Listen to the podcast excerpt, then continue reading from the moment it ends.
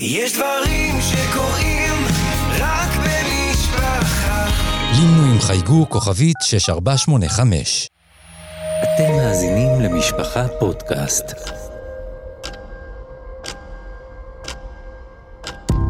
הפסקת אש. מאחורי הקלעים של המבצעים הצבאיים הגדולים בתולדות המדינה. עורך ומגיש ישראל יוסקוביץ'.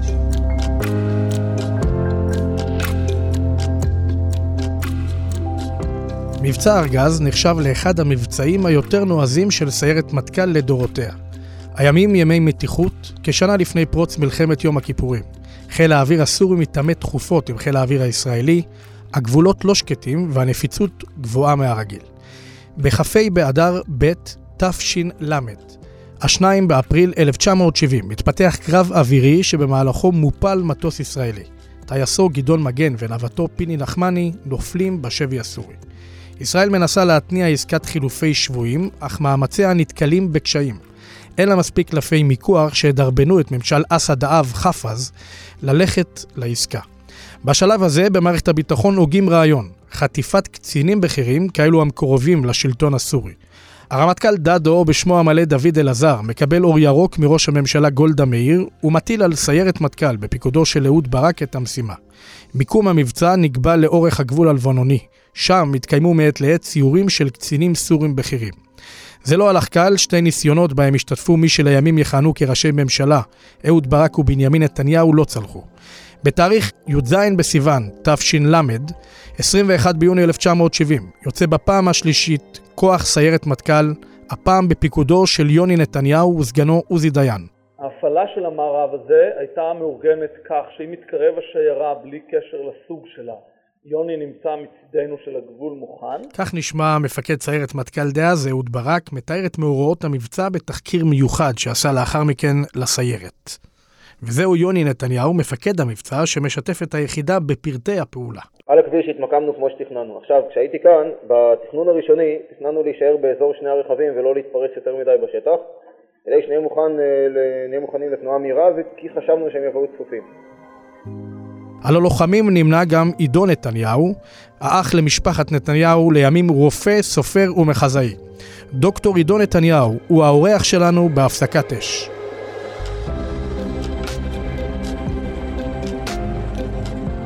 עידו שלום. שלום. לפני שאנחנו צוללים בפרטיו של אותו מבצע הירואי, ספר לי בבקשה על הדינמיקה המעניינת הזאת, שבה שלושה אחים משרתים יחד ביחידה שנחשבה אז ליחידת עילית, סודית מאוד, שפעולותיה לא נודעו. איך הגעתם שלושתכם דווקא אליה? אה, זה התחיל בזה שביבי שירת ביחידה, היה הראשון ששירת ביחידה. יוני המליץ לו, אה, כשהוא התכונן לגיוס, אמר לו, כדאי לך להיות ביחידה הזאת. ביבי שאל אותו, התייעץ איתו, הוא היה אז בבקו"ם. ובדיוק אה, ניגש אליו אה, חבר של יוני מהתיכון, שהיה באותה יחידה, והוא זה שגייס את ביבי ליחידה. ויוני המליץ לו, אה, זה מה שקרה, זה היה מיד אחרי מלחמת ששת הימים. ביבי עבר את המבדקים, היה ביחידה, הצליח מאוד ביחידה, המפקד שלו היה אמירם לוין, ויום אחד מבקשים מביבי ללכת לקורס קצינים, רצו קצינים, והוא לא רצה, הוא סירב. המפקד היחידה היה אז עוזי יאירי, ועוזי יאירי לחץ עליו, לחץ עליו, ביבי סירב, עוזי איים לזרוק אותו מיחידה אם הוא לא יסכים ללכת לקורס קצינים. וביבי ניגש, אני זוכר, דיבר עם יוני, נפגשנו אז בבית של חברים, שלושתנו, אני הייתי אז בתיכון, ויוני אומר לביבי, עזוב, אתה, תגיד לעוזי שאח שלך יבוא במקומך, אני רוצה להיות קצין ביחידה. הוא היה אז אה, נכה צה"ל, הוא השתתף במלחמת ששת הימים, נפצע שם, היה סטודנט באוניברסיטה העברית, אבל uh, הייתה מתיחות, הייתה מלחמת התשה, והוא לא הרגיש נוח להישאר סטודנט. והרגיש שהוא יכול להתגבר על הנכות שלו. אז uh, ביבי לא כך התלהב מהרעיון הזה, אבל יוני לחץ עליו, וביבי אכן חזר ליחידה, סיפר לעוזי יאירי על אחיו, ויוני אמר לביבי, תן לו שייקח את התיק הצבאי שלי, הוא כבר ירצה אותי. ואכן זה מה שהיה. אז ככה גייסו את יוני ליחידה. ביבי כמובן בסוף, כמו כולם, אני לא, אני היחידי שלא נכנעתי ללחצים האלה פחות או יותר. לא רציתי להיות קצין ולא לא הסכמתי להיות קצין כשאהוד ברק ביקש ממני. אה, אבל ביבי נכנע ללחצים וגם כן נעשה קצין ביחידה, וכשבא זמני להתגייס, אני, באופן טבעי, אני גם כן הלכתי לאותה יחידה. וכך קרה ששלושתנו שירתנו בו בזמן באותה יחידה, ושלושתנו היינו מעורבים במבצע ארגז.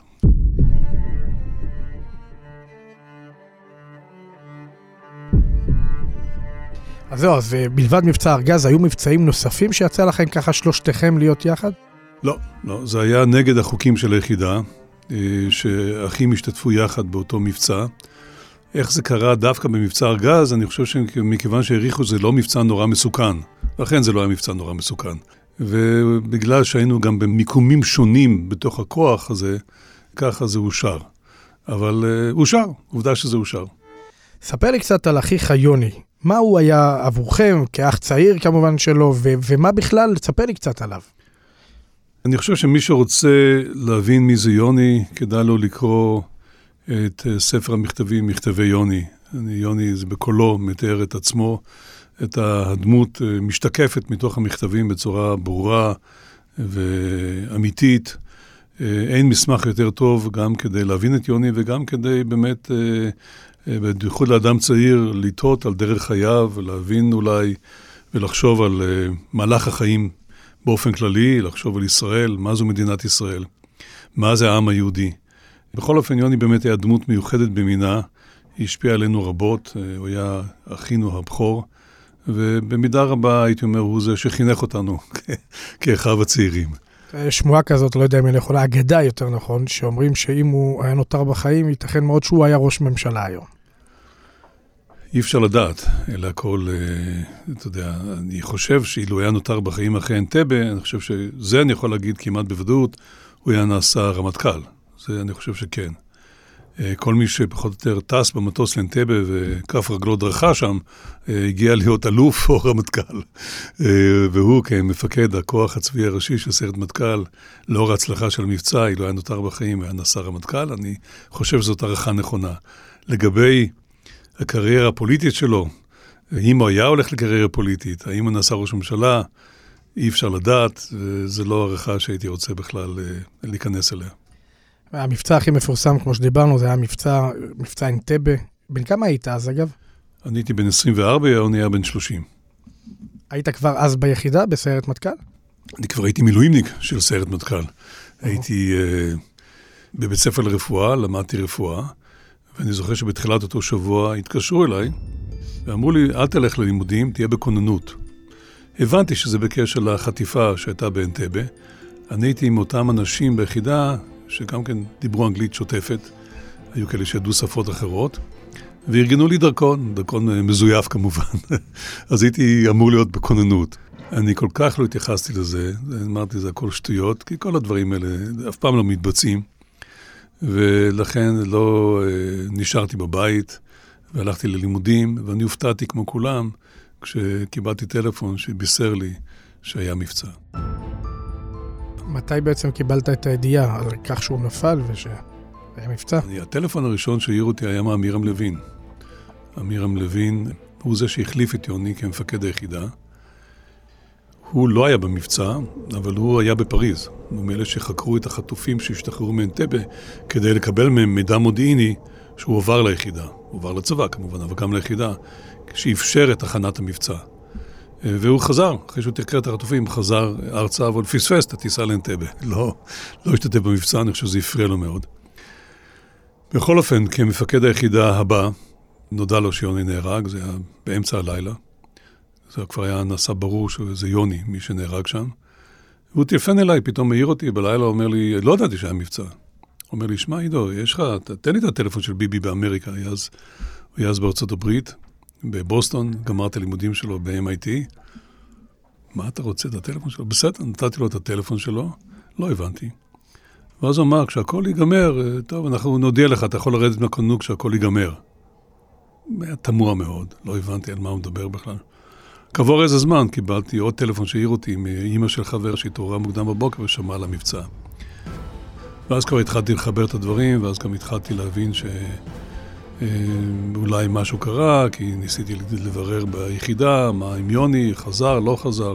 אה, בסופו של דבר, חבר של יוני טלפן אליי אה, והודיע לי שיוני נהרג.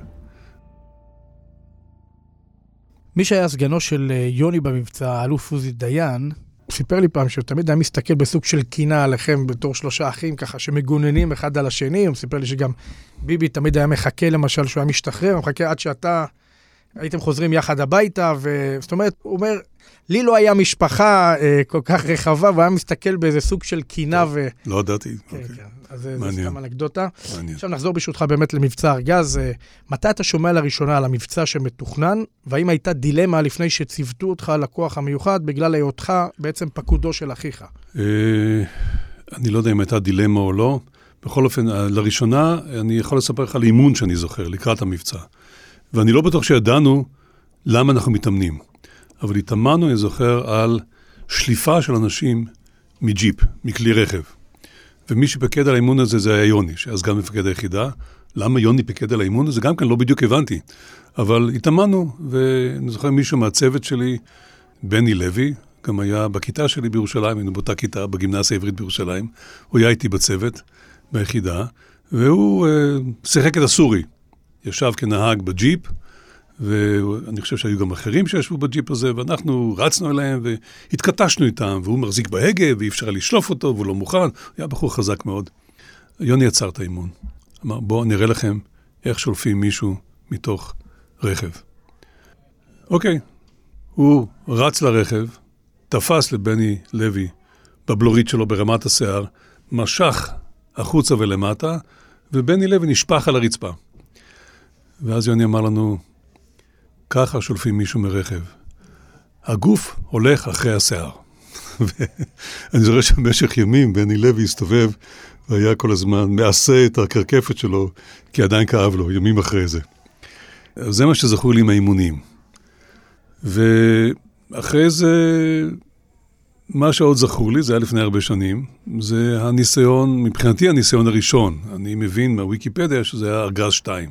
אני לא יודע מה זה הניסיון הראשון הראשון, אבל זה מבחינתי הניסיון האמיתי הראשון. אה, היו שם שני כוחות, אלטרנטיביים בניסיון הזה. האחד, כוח רכוב בפיקודו של יוני, שהתכונן לבצע את זה כפי שאחר כך זה בוצע, שבועות אחר כך. וכוח נוסף, כוח הרגלי, בפיקודו של אהוד.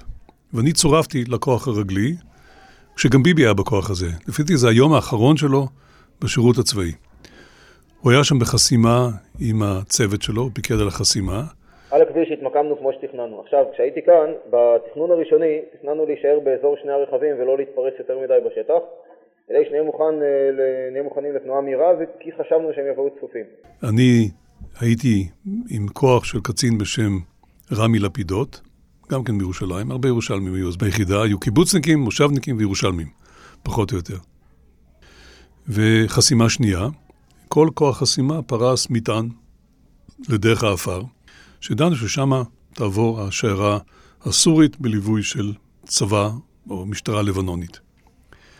והכוח המרכזי, הכוח שהיה אמור לבצע את ההשתלטות והחטיפה עצמה, היה כוח אה, שהוא כוח של חיילים בפיקודו של אהוד.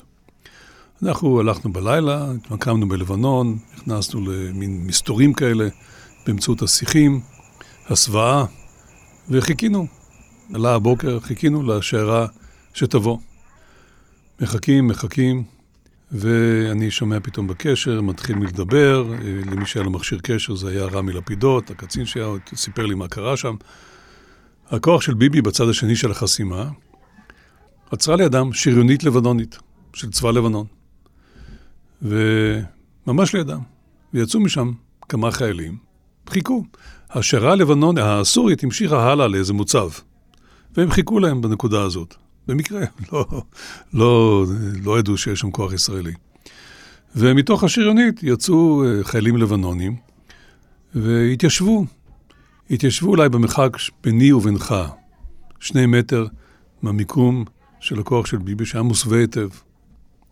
כולם כיוונו את הנשק שלהם כמובן אל השריונית, אל החיילים האלה, במקרה שהם ישימו לב. ביבי קיווה שהם לא יזהו אותם, לא ישימו לב אליהם, הייתה שתיקה מוחלטת, איש לא אמר שום דבר. ואנחנו היינו בטוחים שעוד מעט, ממה שאני שמעתי בקשר, שיהיו יריות עוד מעט, אבל היה שקט מוחלט. טוב, עברה דדו, ממה שהסתבר לי אחר כך, לא נתן אישור לבצע את החטיפה, בגלל השריונית הזאת. פחד שזה ייגמר עם הרוגים, הוא לא רצה. והכוח הסורי, זאת אומרת, הקצינים הסורים, השיירה הזאת עלתה למעלה למוצב, חזרה חזרה, השריונית, החיילים הלבנונים עלו על השריונית, וכולם הסתלקו, כל השיירה הסתלקה. הוא גם לא נתן אישור לכוח של יוני לבצע את החטיפה בגלל השריונית הזאת. כי הוא פחד שתהיה באמת, אה, הקרב יהיה קשה מדי ויהיו אה, הרוגים. טוב, אנחנו בינתיים בעמדות שלנו, מוסווים. בעצם חיכינו שם לחשיכה. במהלך הבוקר מגיע עדר, עדר כבשים מהכפר הלבנוני הסמוך. העדר עובר, ממש לידינו, ליד העמדה שלנו, ממש, אני רואה, זוכר את הכבשים ככה מול העיניים שלי, ועם הרועה, רועה הצאן, שזה העדר שלו, הולך, הוא הולך לתומו, מסתכל על הארץ, פתאום הוא שם לב לתיל, לחוט התיל של המטען שפרסנו. מרים את חוט התיל, נעצר. מה זה הדבר הזה? מסתכל, מסתכל, לא, ימינה, שמאלה, לא מבין. דיווחנו על זה לאהוד, ואמרתי, תתפסו אותו. אנחנו יוצאים מהמחבוא שלנו, תופסים את הרועה המסכן הזה, מפוחד לגמרי, שמים אותו בעמדה שלנו, מבהירים לו שיהיה בשקט מוחלט, אמר, אל, תג, אל תגיד מילה. הוא שוכב שם בלי להגיד מילה. שוכב שארוכה, כמו שאמרתי, השיירה הסורית מסתלקת, כולם מסתלקים, ואנחנו עדיין בעמדות שלנו, מחכים אה, ללילה. אבל כעבור כמה זמן, כל הכפר מגיע. כי העדר חזר חזרה לכפר בלי הרועה. והם הלכו לחפש את הרועה, מה קרה לבחור הזה, אוקיי? מגיע המוכתר של הכפר, אדם, אני זוכר, כזה מבוגר כזה, חביב, עם אה, עוד 10-20 כפריים, מחפשים אותו. טוב, אה, הבנו שהעסק הזה נגמר. אה, כולנו יצאנו, אהוד יצא מה, גם כן מהמסתור וכל החיילים. שוחחנו קצת עם הכפריים הלבנונים, הכל היה נינוח, היה נחמד, ובזה נגמר העניין. חזרנו כולנו לשטח ישראל בהליכה. ולאחר הדבר הזה, זה היה ברור לנו שכל הרעיון הזה של מבצע הגז נגמר. זהו זה. כי זה נתגלה. נתגלה על ידי הכפריים הלבנונים. וזה לא קרה כך, כי אנחנו יודעים שכן בוצע המבצע הזה כמה שבועות אחר כך בפיקודו של יוני. ומה שמדהים הוא, שאני זוכר, לאחר שהמבצע בוצע, מכנסים אותנו באיזה, בחדר התדריכים של היחידה, ואחד הקצינים של אמ"ן מקריא לנו מעיתון בערבית שיצא לאור בצרפת. אני חושב שבמרסיי, ממה שאני זוכר, אם אני זוכר נכון, שמספר את כל הסיפור.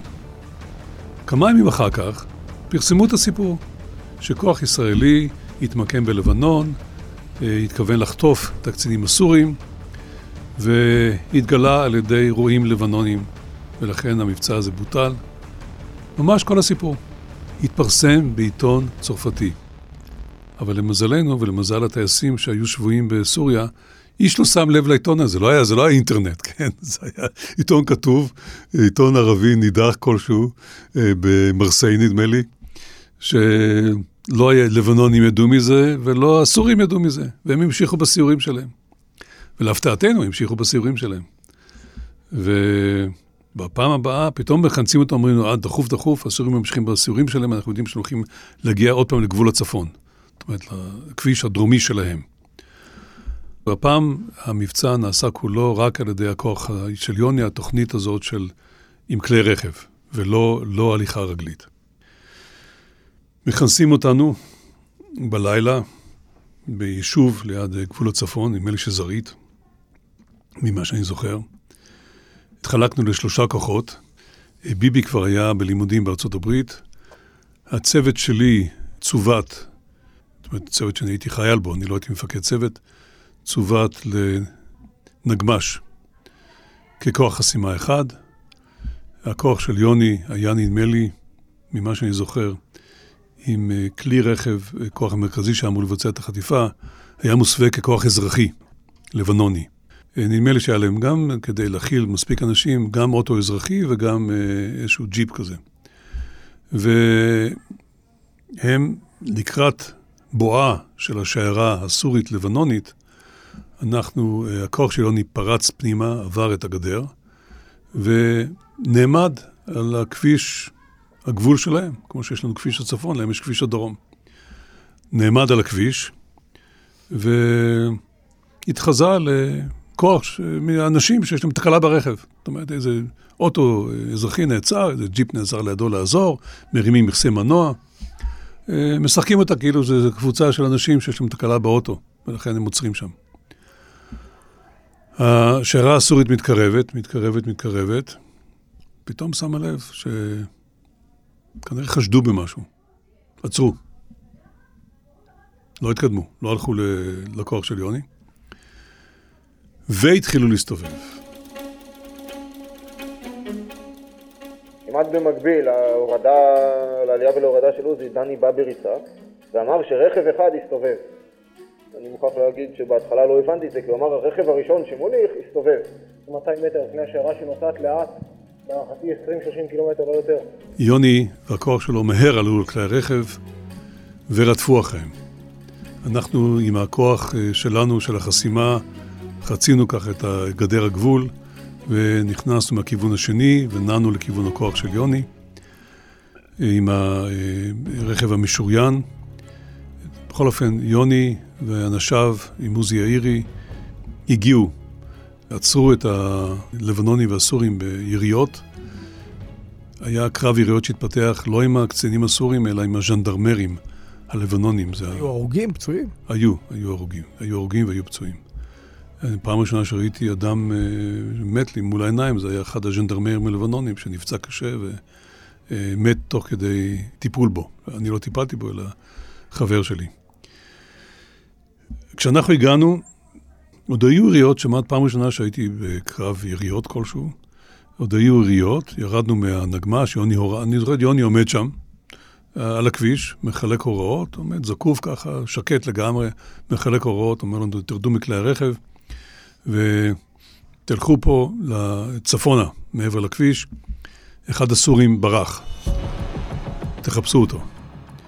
ואנחנו הולכים עם מפקד הנגמ"ש, הופתעתי, חיפש קצת, היו יריות או משהו כזה, לא יודע. אחרי זה חזר חזרה. לא ממש עשינו חיפוש אמיתי, לא ברור לי למה, או אולי ברור לי, אבל אני לא רוצה להגיד. וחזרנו חזרה לכוח של יוני, כבר לא היו יריות יותר. זהו, ואני רואה את הקצינים הסורים יושבים שם, כבולים, חפויי ראש, ואנחנו uh, מתאגדים סביבם. ויוני לקח את אחד מכלי הרכב, את הג'יפ, ונסע עם חיילים לכפר הלבנוני, מכיוון שאחד מכלי הרכב בשיירה כן הספיק להסתובב ולברוח, וברח לכיוון כפר לבנוני. יוני נכנס לכפר, חיפש אותם, לא מצא אותם. זאת אומרת, נכנס עם כמה חיילים לכפר הלבנוני כדי לחפש אותם. ואנחנו בינתיים התקפלנו. חלק מהאופי שלו, תעוזה וה... לא, הוא רוצה, לא, ודאי, תשמע, גם, קודם כל לא פחד משום דבר, גם לבנון אז היה, לא צריך להתייחס יותר מדי ברצינות.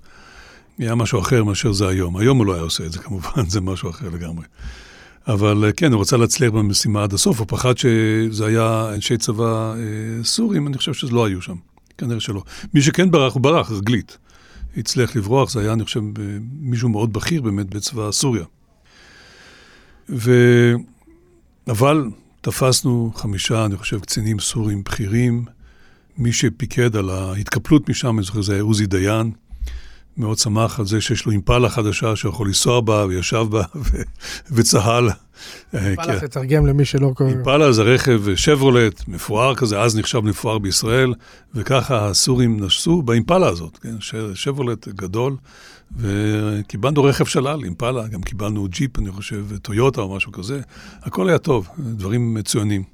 את הג'יפ הזה, נדמה לי, השארנו ביחידה לזמן רב, והשתמשו בו. אבל אנחנו חזרנו חזרה ארצה. גם יוני חזר באופן נפרד, חזר לארץ. אה, אנחנו חזרנו כשאנחנו לוקחים איתנו את הלבנונים, וגם את ההרוגים, וגם את הפצועים, וגם את הקצינים הסורים. ולאחר מכן התכנסנו, דדו כינס אותנו באיזה חורשת אקליפטוסים מדרום לקריית שמונה, זה אני זוכר, צמוד לכביש 90. התיישבנו בחורשה הזאת, והוא בא, כינס את כולנו, רצה לקבל מין תחקיר ראשוני. יוני דיווח לו מה שהיה, אה, עוזי דיין דיווח מה שהיה, ואז דדו אמר, טוב, אתם uh, עשיתם באמת, uh, הצלחתם יפה מאוד, אני מודה לכם, פעולה מצוינת. עכשיו זה הדאגה שלי, האם גבול לבנון פתאום יתחמם, כי זאת תמיד הבעיה אם לאשר מבצעים כאלה או לא. אם הגבול יתחמם, אז יתחמם, מה לעשות. Uh, זהו, זה, בזה נגמר המבצע הזה. והגבול באמת התחמם? אני לא זוכר, לא, לא יודע להגיד לך. אני חושב שלא. כן, הייתי רוצה לשאול אותך, בסוף היה יעד למבצע הזה, שהיה יעד לחלץ, ושהם בעצם הקצינים האלו יהיו קלפי כן, מיקוח. כן, כן. זה הוכיח את עצמו? כן, כן, ודאי. כי היו, קראתי בכמה מקומות, לאו דווקא בוויקיפדיה, שחאפז אל-אסד בהתחלה, כאילו, זה לא היה נראה שזה כאילו... אני, אני חושב אולי שאנחנו לא גילינו עניין כל כך רב, מכיוון שהיה צריך באמת לחקור את השבויים האלה, אלא היו קצינים די בכירים, אני חושב מתת אלוף ומטה, בממסד המודיעין הסורי. ואני לא בטוח שאנחנו הזדרזנו כל כך אז להחליף ולבצע את החילופים, ויכול להיות שהאשמנו את אסד בזה שהוא לא רוצה. אני חושב שהוא מאוד רצה לקבל אותם חזרה בדיוק בגלל הבעיה הזאת של שמירת סודות. אני לא יודע מה, איזה אינפורמציה דלו מהם, והאם האינפורמציה הזאת באיזשהו אופן הועילו לנו במלחמת יום כיפורים. אבל כעבור כמה חודשים בכל אופן בוצע, החילופים האלה בוצעו, אנחנו החזרנו את הקצינים הסורים, והם החזירו את הטייסים שלנו ואת הנווט, וזה נגמר העניין הזה. כן. לקראת סיום אני ככה שואל אותך, אה, מתי בעצם פרשת מסיירת מטכ"ל? ממש לאחר מכן, או ש... לא, לא, השירות הסדיר, אני המשכתי את השירות עד סוף השירות, עד קיץ 1973, עוד שנה שלמה שהיו הרבה מאוד אירועים ומבצעים שונים שעליהם אני לא יכול לדבר. מה באמת עושה את ההבדל בין מבצע שאפשר לדבר עליו למבצע שאי אפשר לדבר עליו? מבצע שמדבר עליו, אתה שומע עליו. מבצע שאי אפשר לדבר עליו, אתה לא שומע עליו, אני לא יכול לא, להגיד לך. מה בעצם הרכיב, הרכיב הזה שבעצם אני לא גורם... יכול, כי אז אני אגיד לך למה, מה יש במבצע הזה שאני לא יכול לדבר עליו. אוקיי. אבל בכל אופן, אה, אני לא המשכתי, אני קיבלתי באמת פנייה, אולי קצת לפני זה. הרבה לפני זה באמת להיות, ללכת לקורס קצינים, ואני לא הסכמתי ולא רציתי, זה לא היה בשבילי. ואני השתחררתי בזמן, ונסעתי ללימודים בארצות הברית, אבל חודש לאחר תחילת הלימודים פרצה מלחמת יום כיפורים. אז חזרתי, והיה כלא היה. המשכנו, המשכנו אותו צוות עם אותו מפקד, צביקה, צביקה גלעד, אותו צוות, באותו חדר, אותם חדרים אפילו. המשכנו את השירות הצבאי שלנו, כאילו לא השתחררנו מעולם. עוד, אה, עוד חצי שנה המשכנו, כאילו היינו צוות סדיר, רגיל, אה, עד ש... בסוף הגעתי לבית ספר לרפואה, ואז באמת השתחררתי גם במילואים, והתחלתי את הלימודים שלי כסטודנט לרפואה. ביום הכיפורים, איפה שירתת? שירתי ביחידה, זאת אומרת, הייתי בכוח שלנו, של היחידה, עם הצוות שלי. הפעולות העיקריות, הייתי אומר, האמיתיות, החשובות, שבוצעו על ידי הכוח של היחידה, היו בפיקודו של יוני. אלה היו הפעולות החשובות שנעשו על ידי היחידה, זה היה קרב נגד הקומנדו הסורי שעמד להשתלט על uh, מפקדה הראשית של הצבא ברמת הגולן. יוני חיסל את הכוח הזה עם כוח uh, נחות ממנו. היה עזרה לשריון, שהמבצע הבולט ביותר היה החילוץ של יוסי בן חנן, גם על זה יוני פיקד. בשלהי המלחמה, יוני עלה לחרמון, ועם כוח של היחידה השתתף ב... כיבוש מוצב החרמון שנפל לידי הסורים. שם השתתף הצוות שלי. רק שאני באמת, הנה, לא יכולתי. לא, אסור אליי להיות בכוח הזה, מכיוון שזה כוח קטן, בפעולה קרבית, מלחמה, זה הרבה יותר, הייתי אומר, מסוכן מאשר אותו מבצע ארגז. וכאן נאסר עליי להיות בכוח של יוני, ולכן הצטרפתי לכוח של עוזי דיין, אה, שעשה פשיטות על... בסיסי, מיקומים של אה, תותחנים, בסיסי תותחנים סורים מעבר לקווי האויב. לילה אחד הסתובבנו ולא מצאנו את המיקום של הכוח, אוקיי? ולילה שני הגענו, מצאנו יפה מאוד, רק שזה היה בסיס דמה. היה התפתח שם קרב קצר מאוד עם כמה חיילים סורים מסכנים שהרגנו אותם. אלה הפעולות שהיו, אה, אבל הכוח באמת, קרב על החרמון היה קרב מעניין. אני אגיד לך מה היה מעניין בזה. במהלך השבוע לפני הקרב על החרמון, שזה היה פחות או יותר הפעולה האחרונה במלחמה, יוני עלה כמה פעמים למצפה שלגים עם הצוות שלי, הצוות המילואימניקים הזה שלי, וחיילים אחרים. אני, שוב, לא נאסר עליי להשתתף. והם עלו ומסרו מידע, עלו מצפה שלגים, צפו על מוצב החרמון הכבוש ומסרו מידע. וירדו למטה, עשו את זה פעמיים, טיפסו, זה טיפוס מאוד מאוד קשה, מאוד קשה. מלמטה למעלה. ומה שמספר לי אותו בני לוי, שמשכו לו את השיער, הוא יום אחד, ממש לפני הקרב עצמו על החרמון, נסע עם יוני למפקדה של אלוף פיקוד צפון. ויוני אמר לו, בוא, תחכה בחוץ, הוא היה שם ליד הדלת של המפקדה של אלוף הפיקוד, זה היה בצפת. ושומע צעקות, שומע את כל השיחה בפנים. היה שם אה, אמיר דרורי שפיקד על כוח גולני, והיה שם אה, יוני ואלוף הפיקוד ואולי עוד קצין. הוא אומר, הצעקות היו כי יוני ניסה לשכנע אותם לא ללכת לכיבוש החרמון בדרך הרגילה, ששם אומר, הסורים יחכו לכם. יחכו. אתם תיפלו למערב. תלכו כמו שאנחנו הלכנו, אנחנו נוביל אתכם. זו עלייה קשה, אבל זה אפשרי, ואנחנו נתקוף אותם מכיוון לגמרי אחר. אמיר דרורי התנגד למהלך הזה, יצחק חופי החליט ללכת לפי מה שאמיר דרורי רוצה, הוא היה מפקד הכוח הראשי. האם זו הייתה טעות או לא, אני לא יכול להגיד לך מי צדק כאן בוויכוח הזה. בסוף יוני, באמת הכוח של היחידה עלה למעלה במצלי שלגים, שימש ככוח מסייע וגם אה, נלחם נגד אה, סורים ש... עזבו את החרמון אה, והלכו לכיוונים אחרים, היו שם קרבות, ויוני כמעט נהרג בקרב הזה. אותו בני לוי הציל אותו, אוקיי? שוב חוזרים לבני לוי. הוא פתאום שם לב פתאום שאיזה סורי, זה היה מלא סלעים שם בחרמון, מכוון את הנשק שלו על יוני, ויוני לא שם לב. ובני לוי הוא מאוד זריז, מאוד מאוד זריז. הוא היה אלוף הנוער בארץ בריצה של 100 מטר. מיד מפנה את הנשק שלו, יורה בסורי הזה לפני שהוא uh, עמד לירות ביוני. על זה אני חייב לו, uh, חייב לו תודה, אני גם חייב לו צלקת שיש לי פה ליד האוזן, פעם ירה לי במקלע עץ. מה אתה אומר? כן, בכדור עץ, כן, כן. אבל uh, אני סולח לו, זה בסדר. כמעט הוציא לי את העיניים. אבל היו עוד דברים שקשורים כמובן למלחמת יום כיפורים, אבל זה כבר סיפור ארוך, אולי לפעם אחרת. דוקטור עידו נתניהו, תודה רבה לך. תודה גם לך. האזנתם להפסקת אש מבית משפחה פודקאסט, אני ישראל יוסקוביץ'. תודה לעורכת תהילה סיטון, למפיקה איילה גולדשטיין, לעורכת הסאונד שיראל שרף ולטכנאי הסאונד פנחס כהן. ואפשר להאזין לפרקים נוספים בכל אפליקציות הפודקאסטים, באתר משפחה ובקו הטלפון 02-652-3820, שלוחה 24.